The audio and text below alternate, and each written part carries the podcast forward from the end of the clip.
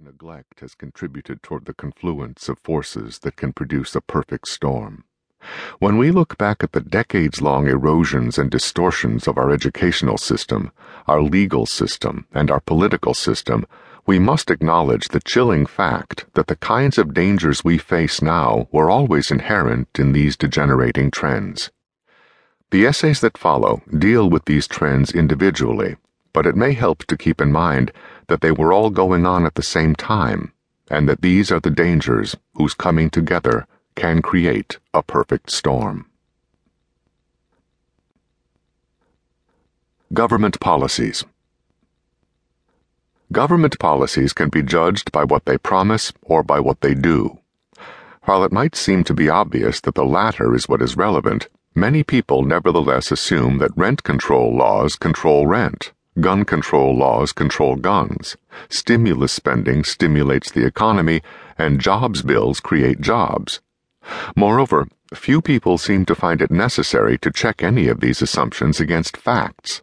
For example, the fact that cities like New York and San Francisco, with a long history of very strong rent control laws, have some of the highest rents in the country might suggest that some assumptions need a lot closer attention than either the public or the media give them. People who say that the government has to do something when there is an economic downturn almost never compare what actually happened when the government did something, as in the wake of the 1929 stock market crash, compared to what happened when the government did nothing after a comparable stock market crash in 1987, or in fact after a number of other crashes before 1929 Facts seem to have become irrelevant for all too many people who rely instead on visions and rhetoric. The same reliance on familiar words rather than on demonstrable facts applies even to international relations, including life and death issues of national security. Thus, people who advocate disarmament agreements are automatically called the peace movement without any recourse to the history of the actual outcomes of disarmament agreements which flourished as perhaps never before between the two world wars. These agreements disarmed the Western democracies, both literally and figuratively, making them more vulnerable to the aggressive dictatorships that were free to violate disarmament agreements with impunity. The net result was that one sided disarmament made war look more winnable to the Axis powers and therefore made war more attractive, despite the rhetoric of the so called peace movement. Separating words from realities is one of the most important steps toward evaluating government policies, whether domestically or internationally. Since rhetorical skills are among the most highly developed skills among politicians, any serious attempt to see government policies for what they are means keeping our eyes fixed on facts, despite the distractions of rhetoric. The essays that follow seek to bring out some of those facts. More important, they seek to penetrate the fog of rhetoric. Dismantling America.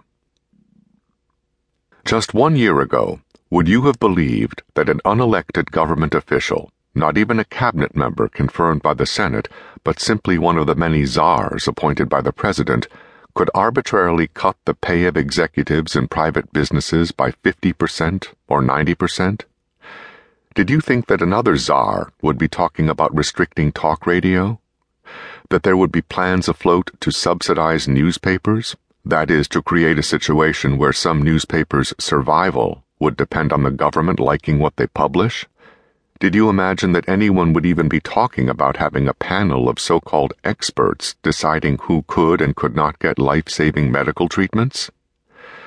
Scary as that is from a medical standpoint, it is also chilling from the standpoint of freedom.